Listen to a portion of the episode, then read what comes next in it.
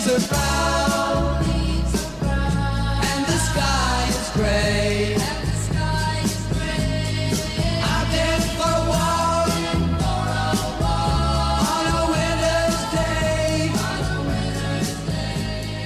I've been safe and warm. Hey, pals. Welcome to The Culture Journalist. I'm Andrea Domanick. And I'm Emilie Friedlander. So, we want to kick things off today with a quote from the great Marxist philosopher Antonio Gramsci. The crisis consists precisely in the fact that the old is dying and the new cannot be born. In this interregnum, a great variety of morbid symptoms appear. Gramsci was describing the political situation in Italy and Europe about a year into the Great Depression, but his words also sum up the subject of political scientist and friend of the pod Kevin Munger's new book, which is Boomers, and their unceasing grip on American politics and culture, and why it's so difficult for them to understand what us young people are going through right now. His book, Generation Gap Why the Baby Boomers Still Dominate American Politics and Culture, explores the confluence of factors that led the baby boomers to become the richest, the most powerful, and most populous elder generation in American history, and how the concentration of so much power at the top of the age pyramid is shaping or perhaps stunting the ability of millennials and Gen Z to come into their own as a political power base. Borrowing a metaphor from the nautical world, he calls this phenomenon boomer ballast, saying, Our ship of state has more ballast, or weight, than ever before, rendering us unusually stable or slow to adapt. Think the fact that members of the boomer generation and the silent generation still hold more seats in Congress than any other age group, and how rare it is to see real material progress when it comes to the problems that impact young people the most climate collapse, student loan debt, and decades of stagnating wages. Today, we're diving deep into the boomer generation, how their lived experience has shaped their view of the world, and the long legacy of the cultural and intellectual currents they gave rise to.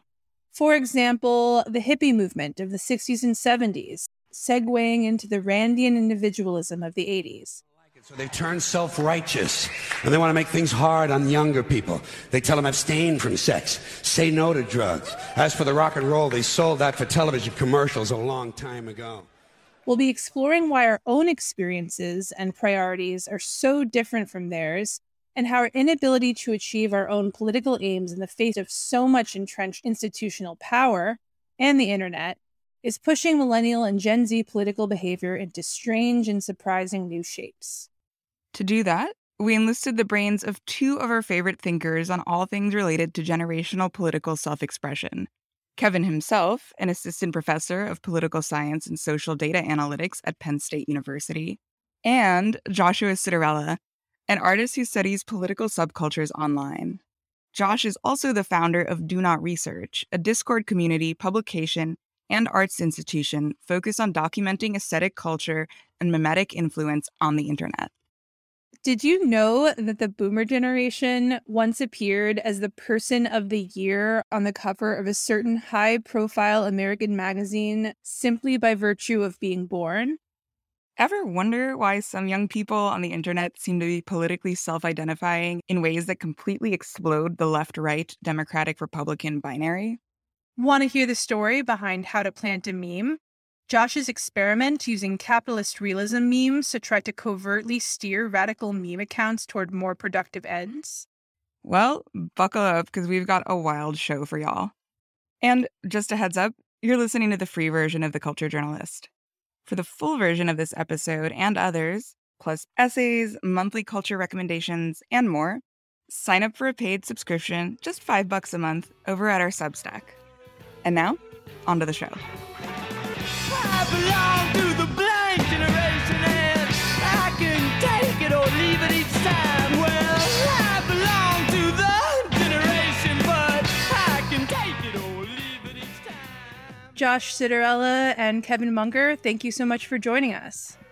Thanks for having us. Yeah, looking forward to it. So, Kevin, you have this new book out, and I know that you originally wanted to call it Boomer Ballast. What is Boomer Ballast? All right. So the idea is that the country is made up of people, and the specific demographic weight of the boomer generation um, has kind of shifted the focus of American culture and politics throughout the entire post war era. And now this weight to the very top of the age pyramid. And that's really restraining forward progress, perhaps more than otherwise be natural.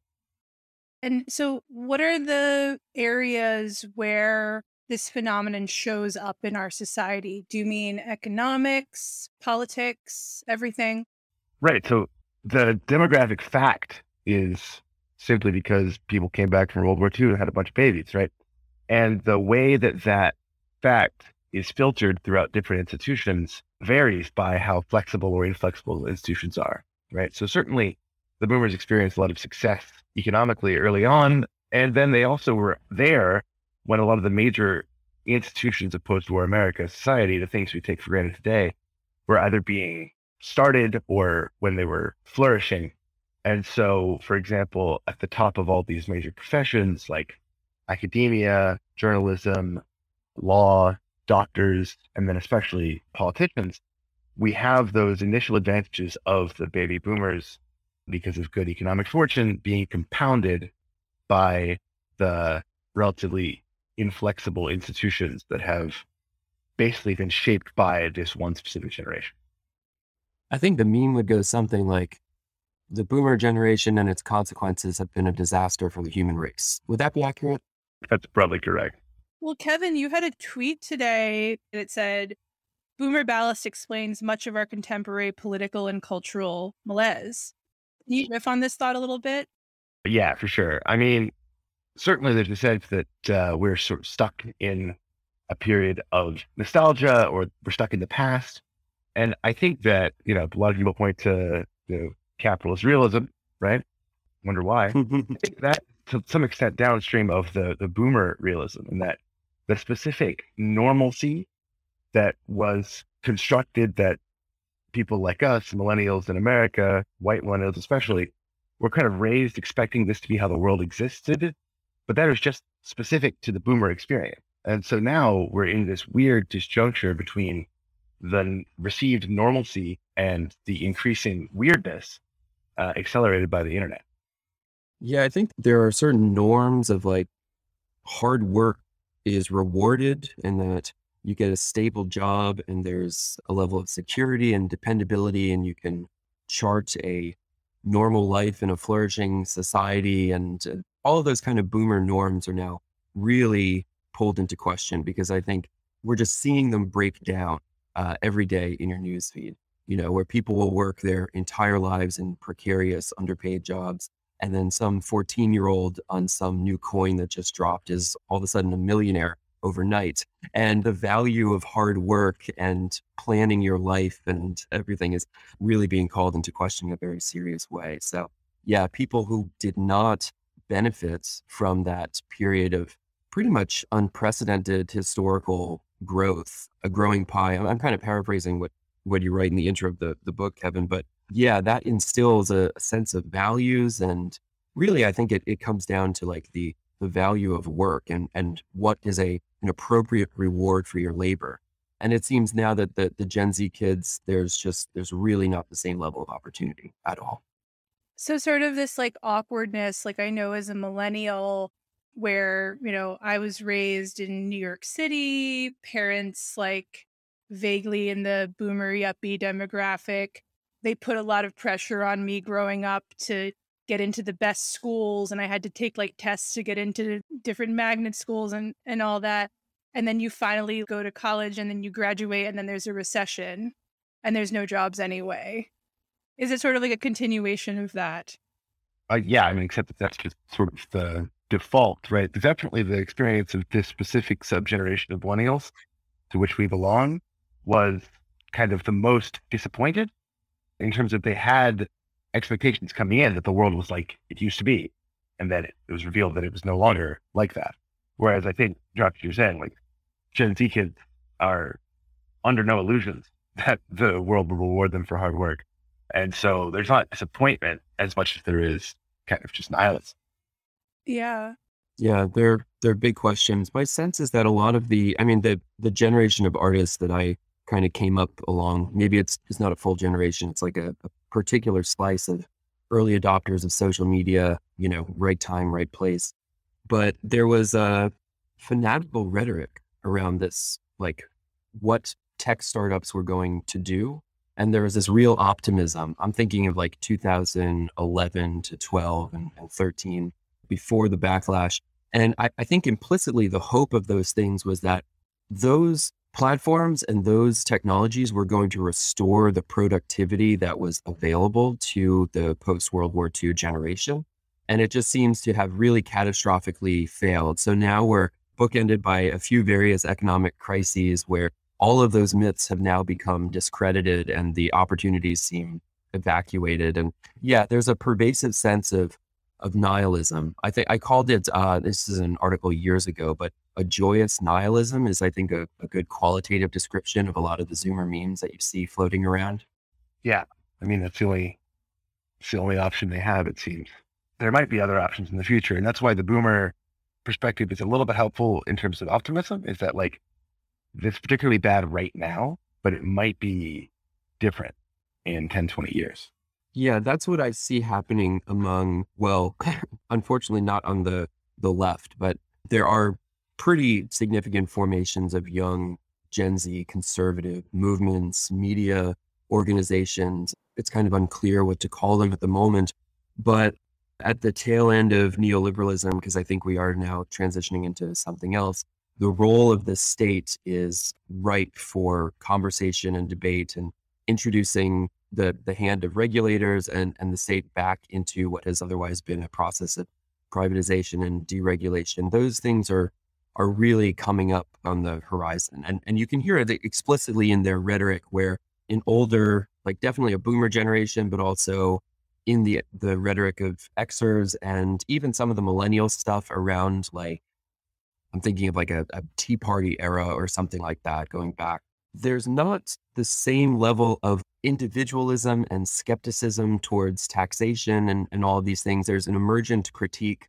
that in an age of runaway inequality, you really do have to have some type of management of the economy, or you just get, you know, rampant, crazy, unfettered uh, capitalism, and and it creates a life for Gen Z kids, which is, you know, very we're dying of liberty at the moment. There's there's kind of too much there's too much freedom and there's too many markets and maybe what we need is some more comprehensive planning and the state to be more involved in the distribution of resources and the economy and, and whatever. That's super interesting. I want to get into that later.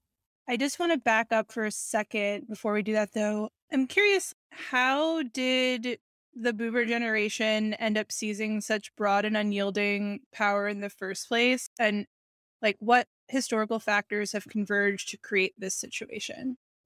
Right. In a lot of social science, we want to be able to point to a single cause and figure out what the effects are. But I, I do think that the situation here is that there is an effect, which is the boomers are dominant. And there's a lot of different causes that are not necessarily connected. They're somewhat random, right? So obviously, there's a lot of boomers. They experienced a lot of economic success. And it wasn't even really something they did, right? So one of my favorite facts I learned doing research in the book is that the baby boomer generation won Time Magazine's Person of the Year award in 1967 just for being born.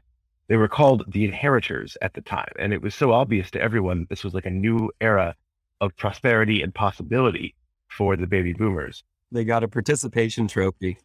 Yeah, right. So they were born into the Time article system, like unprecedented economic opportunity, right? And that was real. And I, I do think that this was cemented by the control of the major institutions. And then increasingly, we're just seeing the control of literal housing, real estate in, in the major cities is a, is a massive yeah. reason that they are not going away. Part of what I do on the content stream is that we have a syllabus and there's a, a reading group that is loosely organized around it. And um, maybe this is six months ago now or something, but we read this book by Fred Turner called From Counterculture to Cyberculture.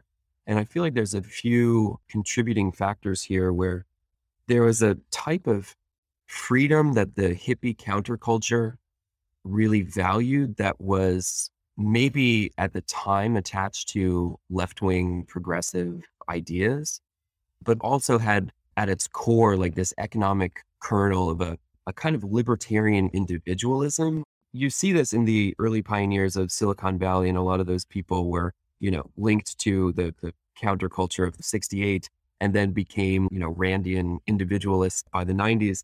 But I mean, I'm almost, I'm pretty sympathetic to it given the backdrop of growing up during the Vietnam War and a society that has flourishing free markets. And one can understand how those political subjectivities were shaped. But now we're, you know, 40 years down the road of kind of over implementing these exaggerated hyperbolic policies of deregulation and individualism. And yeah, that is coming into question in a very vivid way. The California ideology you're describing, I actually get kind of pissed off about this because California at the time was just literally a paradise, right? Like it is the best climate in the world, and these people were just able to buy houses there and live there. The material conditions for experimenting with all these interesting, fun ideas and drugs were uniquely good for this generation. And it's kind of hard for them to appreciate that fact, just how lucky they were, which makes a kind of intergenerational discourse and understanding quite difficult. Absolutely. Absolutely. I guess I'm wondering like how does our experience of our 20s and 30s like early to mid adulthood differ from that of the boomer generation? Are there challenges that we face economically that boomers never had to deal with? Yeah, I mean, it, the tricky thing is to say on this point of lack of understanding is that they all did it right in their understanding of the world, right? Like they played by the rules, they worked hard, they, as a result, were able to achieve the American dream of being more successful than their parents, buying a house early.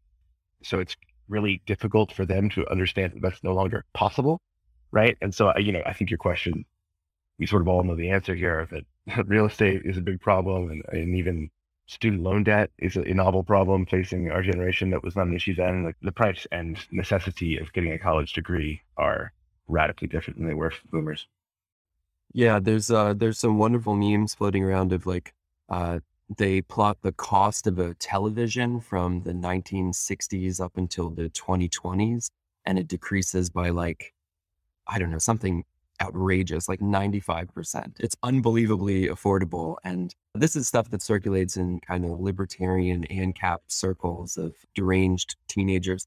But, you know, you contrast that against the cost of housing and education. I think in the 1960s in New York City, you were paying something like an average of 10% of your monthly income towards housing. And now it's like 50%. So, yeah, it, the problem is running away in the other direction. So, uh, commodities, entertainment, things like that have gotten much more affordable. You can get a TV for much less than you could before, but all of the really necessary goods, the things that you can't do without, like housing and healthcare, those have gotten astronomically expensive.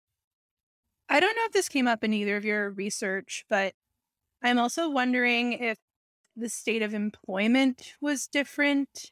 It just seems like in personal experience, like people don't like stay at jobs for decades anymore to the same extent. I'm sure some people do. Like my mother worked, like she had like one job and she kept it for like two decades and then she left of her own accord. Everybody around me, and this is of course anecdotal, seems to just be switching jobs like every six months to three years. Is there anything that came up in your research around that? Yeah, I actually I think this is a little bit overblown. There's an economist, self-styled millennial myth debunker, and looking at the like large scale economic data, it doesn't seem that millennials actually are job hopping anymore than previous generations were. I definitely agree with your like experience of the world. But at the macro level, that's not the case. And I think part of this also has to do with the fact that the boomers are a relatively homogenous generation. Like by some measures, they're the whitest generation in history because immigration was at an all time low in American history when they were children, right? The percentage of foreign born people in the country hit its lowest in the 50s. And the country really has become a lot more diverse during their lifetime. And so I'm saying this to say that our experience is maybe even less representative than the experience of most people in our age group than this would have been the case for, for the boomers, where it was a much more homogenous and economically equal experience. That makes sense. And I know you make a point kind of early in the book that the phenomenon of boomer ballast does not cohere in the same way when you're talking about the Black community or other communities. Yeah. Pushing on this makes it clear the specific policy choices that we made as a country were like the GI Bill was disproportionately taken advantage of by white veterans. And that was a big part of kickstarting the path to the middle class, which defined the white boomer experience. And then like racist redlining practices largely excluded Black Americans from the path of accumulating wealth in housing, right? And then if you look at the lifespan, even if there was a bit of a baby boom among Black Americans, just in terms of the birth rate going up, there has been differential life expectancy over time. And so now, if you're looking at someone who's 65 or 70, the chance that they're white is like 90%. And if you're looking at someone who's 15, the chance they're white is 55%, which is a really actually striking difference. 2008 also, like the, the people who are targeted for the worst, most predatory loans and then the destruction of wealth when people are forced out of their homes is it just even further polarizes it along the racialized uh, distribution of wealth. There's so many crises in a row that erode that narrative of the, the boomer generation and that era of prosperity.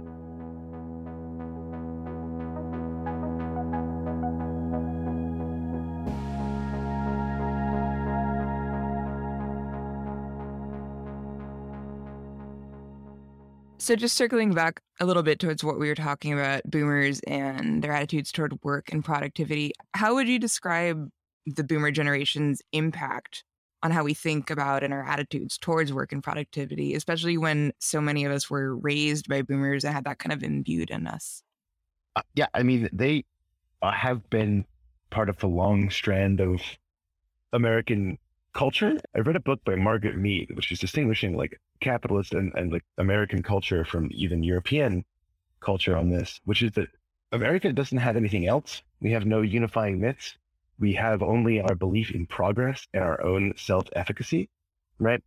And I guess part of the problem is that this actually just played out super well for the boomers, right? If they were uniquely able to do this, to live up to the standards of what America is, is progress. And, you know, what we're asking them is to discount their lived experience and say, actually, the world is different now. Here's some stats. Right. And I think that's a very challenging problem for millennials who are trying to bridge this divide. Yeah, maybe just as an anecdotal thing, because I, I, gave some thoughts on this earlier, but I think part of the thing that makes me very sympathetic to it is that I just I I know my mom, like her own lived experience. She came from a really humble background of a single mother, very working class, and she was the first woman, first person in her family to go to college and then had a, a wonderful career. And now she's uh, somewhat retired and they have a, a really charmed life and a home. And seeing that level of upward mobility in her lifetime is i mean i think it's important to like as you know people who have left-wing politics it's important to acknowledge that really wonderful things did happen in that period of society but yeah we are now faced with the shrinking pie and the slices are getting smaller, which is just it's being squeezed from all directions. And yeah, I, I constantly go back to like the example of the 15 year old who um, becomes a, a crypto millionaire overnight is like the most hyperbolized example of this. But I think I was probably in middle school or something like that. I was too young to be able to drive. I didn't yet have my learner's permit but I had a summer job that then became like a fall and into a, a, winter job. I think I was working for like literally $5 an hour. Like it was nothing totally illegal, but my parents mm-hmm. really valued like, oh, he's got to learn the importance of hard work. You know, he has to like put in a, a, a good day of work so that he'll be a good, productive citizen later in life. And yeah, that is like now feels really, really silly. The contrast with the crypto 15 year old millionaire, this is what Margaret Mead describes as the failure mode of the American culture, which is that we are also attracted to con men and figuring out how to cheat the system. And so she's really concerned that if this became widespread, the belief that in fact hard work is not the way to get ahead, but rather we should be figuring out how to how to cheat, that is something that actually could pose a big problem for the American psyche. And I think that's exactly where we're at now. And I think even she even said that like she's not worried about fascism as kind of a Hitler in the US. She's worried about fascism in the kind of like a gang leader, someone who is going to say to his supporters, look, we have figured out how to cheat everybody else. And I think this actually describes like Trumpism quite well. What also came to mind to me, which I like wrote about recently, was just like how it seems like every like hot Netflix show is about a scammer and it's a formula that just works so so well as entertainment because maybe people like can't even conceive of success outside of the kind of scam narrative.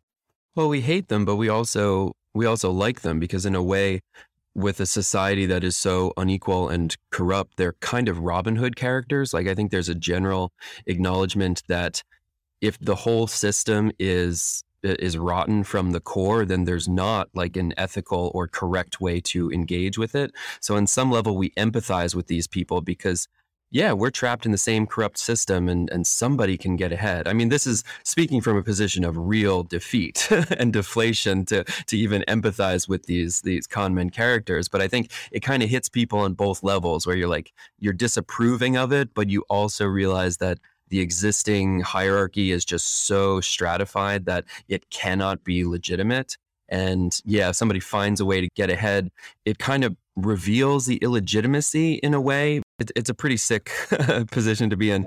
Um, I do think maybe it's important to throw in here at, at some point that the shrinking pie, the growing illegitimacy of uh, runaway inequality, I think there are other societies that have dealt with this generally better. And we're talking about a, a really specific American perspective, obviously, in this case. But some of the things that are coming up on the edges of the Overton window of structures of cooperative ownership, or uh, if you work at a company, then you get a certain percentage of the shares, those things are pretty effective, maybe to use Kevin's language, ballast against the the rampant inequality that we have now. So I guess the the great hope of this is that something else can be moved into the center of the Overton window and become a scalable, appealing proposal to a lot of people that would uh, resolve some of these worries rather than having to find a, a, demagogue dictator sort that would like cheat the system in your favor right? Everybody agrees that the system is uh, not working that somebody somewhere is cheating at it but if you can find something that's a little bit more fair maybe that becomes a preferable alternative yeah, that's great. And I think, yeah, we need optimism at this point. Like techno pessimism is, is simply ceding more power to the people who already have too much. Uh, I think the short term, the issue with Trumpism in particular is boomers a psychological crisis as they age. Right. So tied into the American ideal of progress is the idea that we actually just don't care for elderly people at all. Mm. Right. Other other cultures, societies do really emphasize like at least respect or try to integrate them. But the baby boomers now are becoming unable to contribute economically. And we also have far more fragmented families, no extended families, and they're going to live for another 10 years, 20 years, basically existing on a diet of information terrorism, media terrorism. And I think that the only option for them is this kind of nihilistic reaction. Someone who can explain why the world is wrong and why their lives are really bad. But it is a kind of unique problem that we have so many people over 80 who have so much economic power. Yeah. Do you mean that there's an anxiety over what it means to be elderly right now or kind of not wanting to let go of their power or wanting to continue to live in the way that they lived when they were younger? Right. Like we, we definitely fetishize youth as part of our, our cultural mode and there's no real path forward into living a fulfilling life. I'm just thinking on a cultural level of like, you know, like the villages in Florida. Like, have you seen that really good documentary?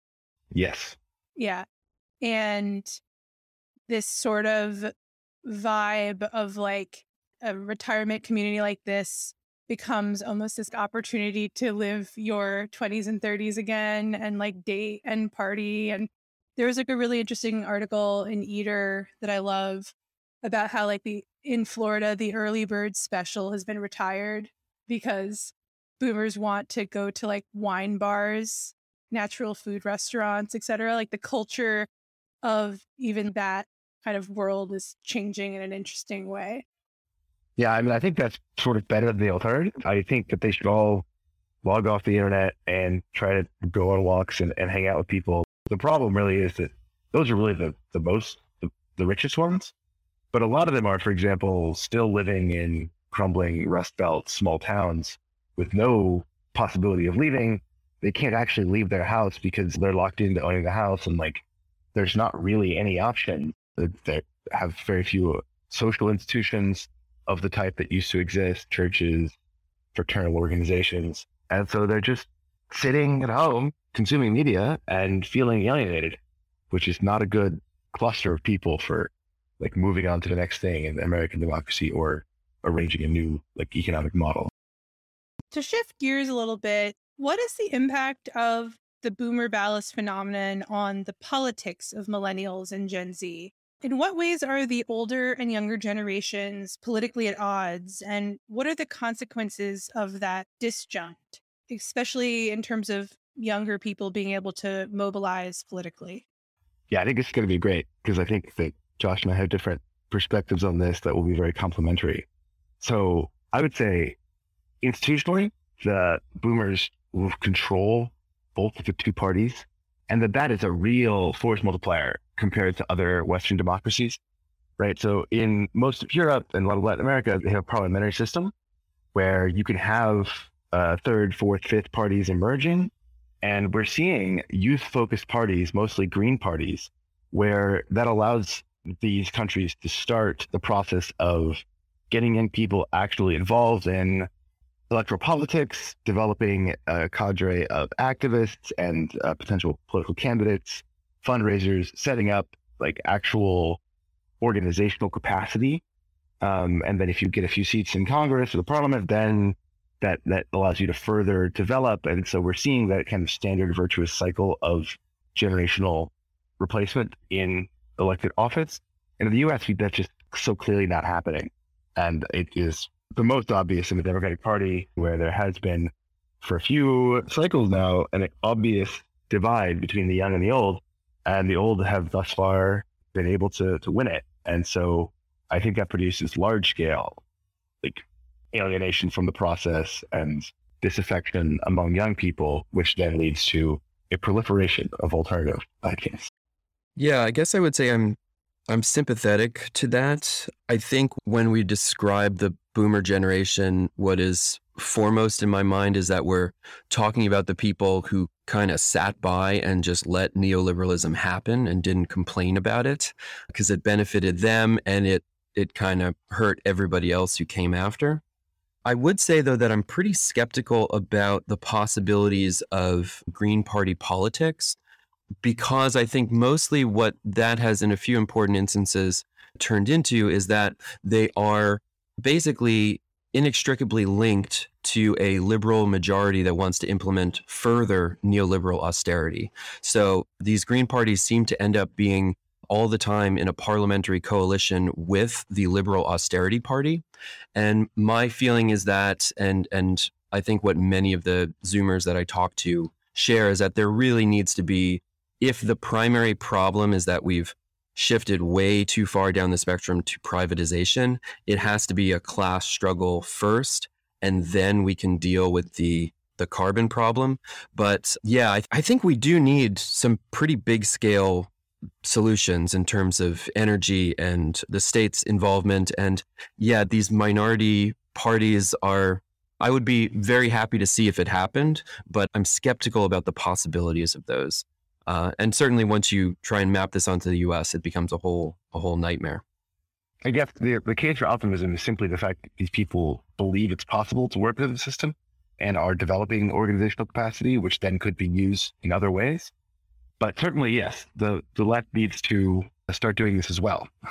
is is there a sense of futility on the part of young people that kind of the future that they would want to live in is just not something that can be born right now. I think you have a quote or a line in your book about that, Kevin. Sure. Yes, I did. I did include the famous Gramsci quote, it's too good not to. I think the, the long term case is that the, the future is not going to get born tomorrow, but something will happen when the boomers' grip on power eventually fades. And then it's going to be whichever groups are the best organized and best able to step in to the power vacuum this creates, that will determine what the future is. Yeah, it's tough. It's tough because, you know, the Gen Z kids are obviously still very young. And the movements that we're talking about that are emerging on that front are, you know, if we're trying to speculate out like a, a 15 to 20 year timeline, we're talking about movements that are like four years old or, or something like that. So it's, there's a lot to, a lot to crunch. I wonder though, I feel like sometimes when we have these conversations, we run the risk of kind of deferring the problems that like well you know things are really bad right now but the kids are more active than ever you know and i feel like that's been a pervasive meme in in political discourse for a long time like you know we're up against seemingly insurmountable obstacles but the kids today are are more radical and they're very motivated to get it done and what that seems to look like is just 40 years of sliding wages and uh, productivity becoming divergent. I try to extrapolate for the worst case scenarios to to cover the full spectrum, but if it's any indication of what is now like politically formed and interfacing with elected officials in uh, uh, government, the people who seem to be most well positioned are people who are of a paleo-conservative stripe of politics, which is, you know, a, a quite radical recalibration from what we had before. And it opens up to some pretty scary scenarios. Can you briefly define what that worldview looks like, just so our listeners understand? Yeah, well, it's a popular topic in the last few years and the last few weeks, uh, especially. But I guess broadly, I would describe paleoconservatism as it's also it's very heterodox, which is is part of the problems of the origin of the movement that there are certain antagonisms in it but i would describe the emergent gen z conservative politics as being economically protectionist interested in creating uh, economic opportunity for citizens a strong sense of national identity pretty explicitly racist. They're skeptical of the boomers on grounds of free markets because they think that what, you know, in the Marxist uh, sense we would call proletarianization, they see that their declining economic prospects as being the result of bad decisions that the generations had made before. Uh, that being said, they have there's some sense, of, for example, a national health service, like the the bare bones social democracy benefits that we would see in other advanced nations outside of the U.S. They are favorable towards those things, but would always link them to a national identity and implicitly a racial identity. But they do have a pretty strict idea of essential core capitalist ideology of like private ownership and wage labor and all of the things that go into the early formations of like a Thatcherite neoliberalism, where if you were to eviscerate the welfare state, then you would cause family units to become more dependent on each other. Like if the government isn't going to provide the ambulance that brings you to the doctor when you're sick, then you need to rely on your family. And so in that that initial early phase of the 80s trying to do austerity was a way of reinforcing social values obviously a lot of that has changed now but the appeal of this message to conservative leaning Gen Z people is really, really strong because they feel the economic squeeze and they have all those social values that they're trying to live out, but they just they don't have the material basis upon which to, to build any of those intergenerational or, or family solidarities.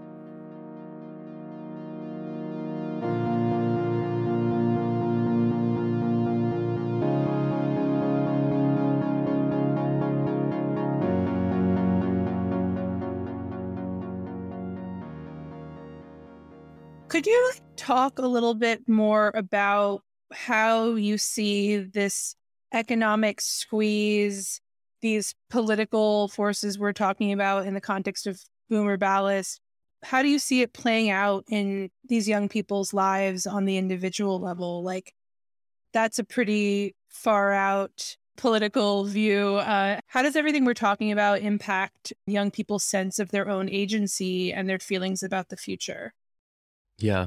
Well, I, I would just say that uh, I'm not so sure that it's that politically far out. I mean, relative to the last few years, but the rhetoric that came from the 2016 campaign of Trump was that was very appealing to a lot of these kids. Well, I'll, I'll just speak from my own experience. I've been interviewing in the last few years a number of Gen Z kids who got into politics through largely memes and other online internet content like YouTubers and podcasts and things like this. And so I'm just watching what messages they are receptive to and how they make life decisions. I've been doing this since 2016, I guess. So in that time, I've watched people go from you know, roughly when I started this work, age 12 to 17, and now I would say they're probably 18 to 24. Uh, a lot of those people have gone to college. A lot of those people have joined the military. They have uh, had families. They've gotten different jobs. They've gone on to make you know life shaping decisions based on some of the early political influences that they encountered in these online spaces. And I think there's ways in which the conservative appeal kind of it obfuscates the material reality that is eh, in practice very important for maintaining stability in that you can you know literally have two incomes invested in a mortgage and that makes it much more sustainable and then you can accumulate wealth and and things like that. And so i see them talk about decisions that they've made that are cloaked in the rhetoric of certain social values, but are, in my analysis, at the root, really just protecting the possibilities to accumulate wealth. Having children is so unbelievably expensive. You really do need to have, you know, two parents and and two incomes and a, a dependable low overhead, be able to plan in the future. And the precarity of working life now makes that pretty much impossible unless you have a few things that are are really set up for the long term. I mean, that being said, uh, this if you're talking about a a 24 year old who has a a, a child, that's uh, you know also not unusual for a few decades back. But it would be maybe early to say that those are dependable life decisions for the long term because all of this is a very new world with very new values and media ecosystems, et cetera. Yeah, I think that's so many of them. Their their lives have been so rationalized, optimized. There's no space. There's no capacity for them to like think about what they want in the world and like then experiment and the, develop themselves as a person. They're they're already so controlled, and that I think that uh, you're right that the the conservative appeal is something like, well, if at least we had a, a two parent household, that would create some little space that we could perhaps defend from neoliberal capitalism and the rationalizing tendencies. And so I think that the push for like vitalism and, and like personal development among these online conservatives stems from a sense that absent like a particularly powerful will and maybe some like really strong, tight family community bonds, there's no possibility of creating a space outside of capitalism from which to do anything. Yeah, it's funny because what we're kind of inarticulately describing is that uh, conservative social networks have built-in mutual aid systems which is a, a, kind of funny analogy to map to the other side. But yeah, that's exactly it. That there's these little pockets that are protected from the market pushing its way in and polarizing the resources. And yeah, people coming to assist one another. And you know, your your neighbor will look after your kids when you have to go to work, and then you can give them the favor back. And there's not an exchange of money, and there's not all the, the competition of markets that just like, you know, immediately polarizes those resources and, and drains it upwards. So yeah, people find funny ways to to to defend those things that are, I think, essentially economic in their core. I'm thinking about for our last episode, we had on the writer James Pogue, who wrote this piece about the new right for Vanity Fair. I also think about this sometimes when I've read like Ross Douthat from the New York Times, but this idea of you know one direction of the republican party becoming this kind of like social conservatism mixed with economic populism. Is that feel a piece with what you're talking about? Yeah that's definitely it yeah perhaps useful comparison is this book by patrick deneen a conservative Catholic, kind of a, a weirdo. But basically, I read the book blurred by Obama. It's like a very big book among, I guess, boomer intellectuals, conservative liberals like Obama. And so the, the, the key move for him is to describe all the things that I think leftists would analyze as being resulting from capitalism undoing social structures in order to further rationalize all of human life towards the goal of economic productivity and commodity circulation as being the product of liberalism. And I think that it is easier for an 18 year old to see the world and see how, how liberalism, progressivism, how social change has taken place over the past decade. It's very hard to see things like tax policy and, and all of the like actual large scale policies that affect the material conditions. And so if you're just looking at the world from a relatively naive lens, it does seem that yes, things are bad now. Yes, my life is controlled and optimized. And yes, liberalism shaking up all of the inherited social structures has been a major force that I can observe in my life. And so not surprised that people are making a causal connection. So that kind of makes a good segue into the next question for Josh, which is tell us about your how to plant a meme project and what was your hypothesis going into it? Oh goodness, this has been it's been an eventful last few weeks on on the internet. Uh, the response has been interesting. You may have seen a uh, abundance of memes on this topic. Uh, okay, so I I published an essay. I guess it's maybe a month back or something like that now uh, the title of which is How to Plant a Meme. And this is just to give the full timeline here. This is a transcript of a podcast I did in 2019 or 2020, and it was recapping a project that had been over for eight months before that. But I was very interested to see if you could wield a positive influence through propagating memes, right? This was the question at the time where so many young people were being influenced by YouTube content, political content, memes. Uh, Ken the Left meme have been the topic of numerous panel discussions and essays, articles, everything. So artists you know, we can theorize all we want, but we have to try things in practice. So, in that essay, I describe an 18 month long project where I tried to positively influence through a variety of references, gradations over time, and move kids from a really kind of eco nihilism into what I thought was a more productive, rehabilitative sort of politics, and introduce them to Mark Fisher over over a very large period of months, because that's quite a quite a leap from where we were before. The project really takes off when eight months after finishing it, I tell the whole story on a podcast, and then my community do not research which is primarily based out of the discord. They loved the idea and they made hundreds upon hundreds of capitalist realism memes which have been circulating on the internet ever since.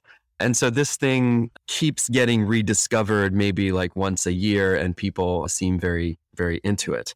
I think it was a productive project in terms of a targeted intervention. I don't want to oversell the scale of this because you know we may be talking about influencing a few thousand people. We're not talking about things in the multi-millions but certainly now there are content creators who are directly influenced by that work who reach audiences in the millions. So mapping memetic influence is always dubious you know? You want to be I think, the furthest upstream, and you want to seed an idea, and then hopefully it bears some fruit down the way. But for me, the question of capitalist realism was kind of what we're talking about here. Is there an alternative?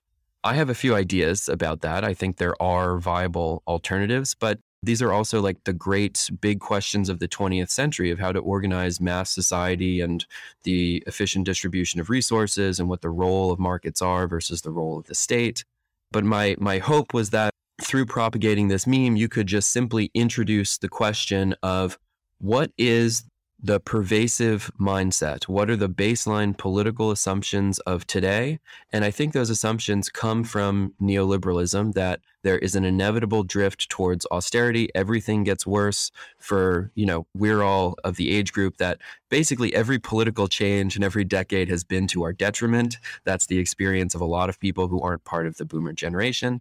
And so capitalist realism helps you to realize in some way that you are a fish in water. It's telling you that you're wet. It's telling you that you're in a specific period and that there are other ways to consider organizing society. And it just opens up that question and expands your political imaginaries. So I think there are, you know, competing solutions for for what that problem is, but as many people have said in the past few years, maybe we're reaching we're looking at the end of it, we're glimpsing the cracks. You know, history is moving again. The Fukuyama thesis uh, is no longer the political common sense of our time. So, yeah, maybe there is something beyond liberal democracy, and we will discover that in the next few decades. Huge fan of that project. I mostly study social media in like kind of quant political science arena with like a bunch of primarily lib establishment people and so the sense that like what we're observing on social media is just an upswelling of public opinion is ridiculous. And yet that is still the intuition that everyone is working with.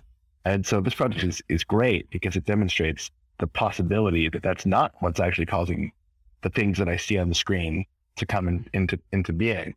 And I, I think that thinking about actually how this technology works and then how like other people are using it to their ends and figuring out how to use it to our ends is a necessary move.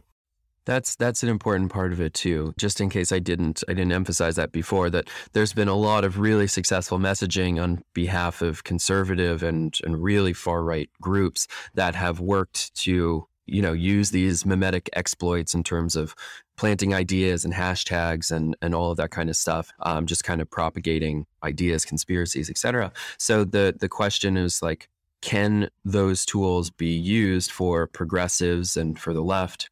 And this is maybe a field test of how that works. And, you know, hopefully it provides in the essay, I literally describe some like just technical things of like how you can make your images look as if they've been passed around. And, you know, it's, it's nothing too insightful. I think people who make memes to any degree of success will be familiar with a lot of these tools, but it's trying to make that tool set open source so that you can arm everybody equally rather than just leaving it to the worst actors and the early adopters and people who have like politics very different from mine. Yeah, Josh, and what, what surprised you most about what you learned from your work on the project? What surprised me, well, the response to the project has been really interesting because people really seem to be upset about it, but they broadly agree and love the book. It's a really popular book and I think it's it's liked by people on both the right and the left, which is what made it an appealing effective meme. But people are I think upset about it because they don't like the idea that the political ideas they came to could have been influenced by some unseen source. They don't like the idea that they could have been instrumentalized in someone else's project because it interrupts their perceived sense of autonomy and agency in this space. But, you know, that is unfortunately not the case. We're not in a horizontal landscape of, you know, rational individuals parsing information. We are in a heavily propagandized landscape that is subject to the inputs of all types of radical groups that are slowly filtered and and rippling out. There hasn't actually been a serious rebuttal to it. I think the impact of the memes is kind of beyond dispute because there's, you know, just hundreds and hundreds of memes that are time stamped and you scroll back in the Discord. But yeah, there is a, a sense that I think on behalf of meme posters, the idea that they may not have the full extent of agency that they feel that they do. I'm certainly sympathetic to that. I guess the kind of research I do is is quite unconventional and and art is the field that does not abide by any other professional discipline you know which is both its advantage but also its drawback.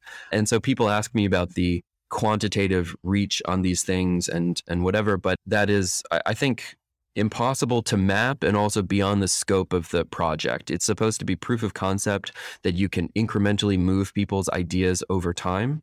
And to that degree i think it was successful as a targeted intervention but we may be watching the the fruits of this project continue to play out because these things they find a new life in the internet all the time. Super interesting. Josh, what questions along these lines are you continuing to explore through Do Not Research and other projects of yours? Yeah, I guess in terms of how I occupy my time now, there's a, a very vibrant, thriving community that collected in the Discord. So, capitalist realism and making those memes was probably our first really successful project. But in the beginning, I uploaded my syllabus to Patreon. There's a Discord, and so a community collected in there. They started to read the the work. They were mostly young artists. I mean, there's a there's a real age range of people who are in 19 to like I'm 35. There's people who are my age, people in BFA programs, MFA programs, people who drive for Uber or work for Amazon and have no formal education in the arts, but are just interested in creative projects online. And so in the last year, probably, if I have my timeline right, we've published 143 posts of essays and artworks and internet culture research and things like that. We have 110 contributors to the blog. We are on Monday going to launch the 405 page book at the new museum. We mounted a museum scale exhibition in Holyoke, Massachusetts last month that was 46 works by 41 artists. It's just been this tremendously explosively productive community. And so my my work has kind of moved from having a stream of content to also managing an arts organization.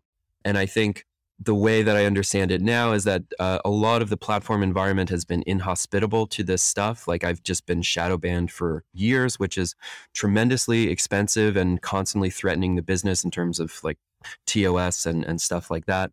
I think what Do Not Research will become is a new institutional structure that will uh, probably be the only record of these memetic communities in like literally the next two years. A lot of these things just get washed away and uh, eroded over time on the internet. And I'm, I'm hopeful that it's something like a creative think tank for wielding you know positive memetic influence and shaping internet culture to better degrees you know these are very volatile sensitive subjects that's literally aesthetic content and we're talking about the circulation of images so i think that's a, a ripe place for artists to be involved and to shape the discourse around it yeah, it's it's a new formation. A lot of these tools didn't exist before, like crowdfunding in the way that in terms of Patreon and things like that didn't exist a few years ago, and, and Discord is relatively new as well. So we're kind of making the ground that we walk on. But I think that would be the long term goal is a, a new type of institution collecting aesthetic expertise on these important aesthetic topics.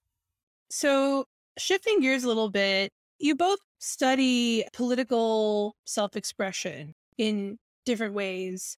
Some of this will be a bit obvious, but how do millennials and Gen Z tend to express themselves politically? And how different is this from how the boomers tend to express themselves politically? I think a big topic for me has been simply capacity. And so, right, I think that it's insane that the internet happened when the boomers were 50, right? And that is a terrifying thing. Like, from having a pretty stable media technology environment to one of the craziest, most dynamic periods in the history of information technology in your full adult life. It's just a wild experience. And like we see this from, I think of, of like the fake news phenomenon as, as usefully described as informational fraud, that there are, there are capacities to vet the information were not well developed and we never gave them the resources to develop those intuitions and, and they're kind of alone in their networks of other low visual literacy people. And then when it comes to how they communicate, you post things on Facebook and you see what kind of uh, feedback you get, right? And so I think that there is an emergent boomer style, which is derived from a kind of bizarre combination of their previous media experiences and then this hyper quantified feedback space on Facebook in particular, which is producing, you know, obviously cringy looking memes and modes of expression, but they're just embedded in these networks and there's no other way they have learned to communicate and likely they, they won't.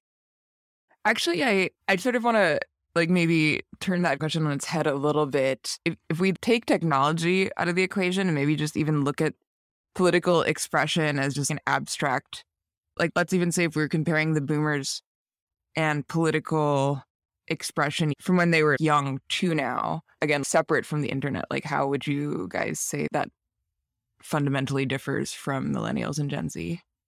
Or can that not be cleaved from the role of technology and the internet?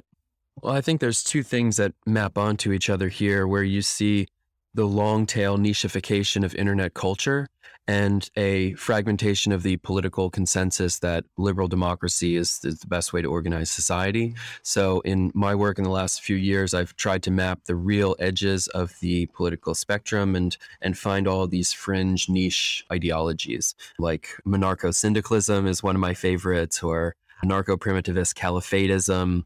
There's the kind of too many of these like combinatory, we call them ideologies, like ideology. And it's something that's kind of made up as a, a bit of identity play and role play. And then they kind of jam together niche, weird, counterintuitive ideas like anarcho, Juche, ANCAP, transhumanism, and whatever, etc. A million different hyphens on it. But I, I think that differs from the millennial experience of social media, where we kind of came into it as these creative entrepreneurs and did not realize that we were, in effect, the early adopters of this system, mostly this Web 2 system. I'm thinking of early adopters of social media. And we based, you know, our early careers around cultivating a creative brand and a taste level and things like that. And now a lot of the work that people have done in the past 10 years, certainly in my circle, is is based off of the visibility that they accumulated and having, you know, a long track record in this space. That is not the experience for Gen Z kids. When I had just graduated, there's Pace Gallery, which is like a blue chip, you know, not billion dollar business. It's the as high as you can get in the uh, hierarchy of the art world. There was a period where they had less followers than a few BFA students at the School of the Art Institute in Chicago. So it was a very level playing field at the beginning, and now if you're a Gen Z kid, you are going up against multi million follower hegemonic structures in the art world that have uh, kind of already colonized and and built partitions around social media. So those early opportunities are not there. As a result, what you see uh, among these Gen Z kids, just you just watch the emergent behavior, is that they are much more interested in identity play. If they get too many followers on their account, they will sometimes delete it and start over. They're constantly switching accounts. As a millennial, you would accumulate all of your followers under one very clear, easily transmittable brand name, but instead we're watching a behavior among Gen Z where they're they're kind of evading all of these things. And one has to, I think, bring the analysis to it that it's because the economic rewards just literally don't exist on social media because it's already so stratified. Um, that then folds into the weird long tail nicheification stuff where people are trying on and off political identities and they're cycling through them very quickly. And sometimes they latch onto something that seems a little fringe, or maybe they wouldn't have tried or is, you know, out of the mainstream, and then they stick with it. So that has resulted in a vast, vast expansion of the Overton window in these media ecosystems. And this moves between being like an internet identity meme slash joke to a few years down the line, a pretty serious political movement. There's maybe an analogy here, which is just, you know, some of these things are the result of like bad design in our communication networks where there's all of these predatory scams for boomers and like god forbid they click an email and like someone you know steals their life savings and this this kind of thing happens all the time I mean, on the other hand, you find young people who are very vulnerable to disinformation. They're smarter in terms of scams. Uh, I mean, they also have no money, but they don't get robbed on the internet as frequently, but they do fall prey to bad ideas. And, and maybe that's just across the spectrum at this point. And maybe we should think of some serious redesign if we want to fix the problem that maybe sending an email should cost you money you know maybe maybe there's like kind of common sense spam prevention things that would certainly cut down on a lot of those. Yeah i mean that's absolutely right. That's the optimistic case is that like the internet that the early california ideology folks had in mind it was one of free play and switching identities and all that and I, I do think it is great for finding new possibilities. It does seem though that this will cause some people to have very bad ideologies. That basically seems like a necessary cost of this freedom and this play.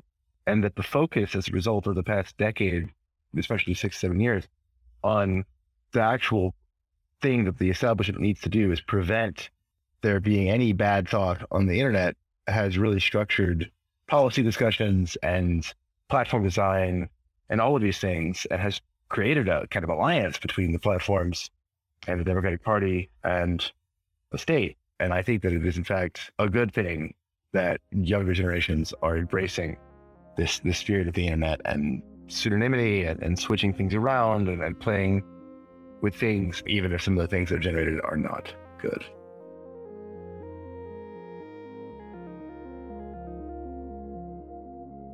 That's it for the free version of this episode.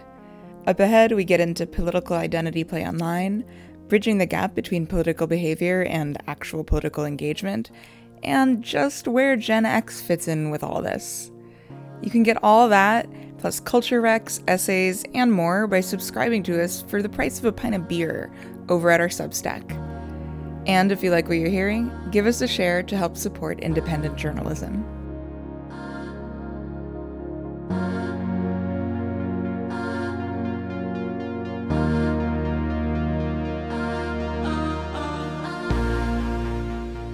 That's it for our show.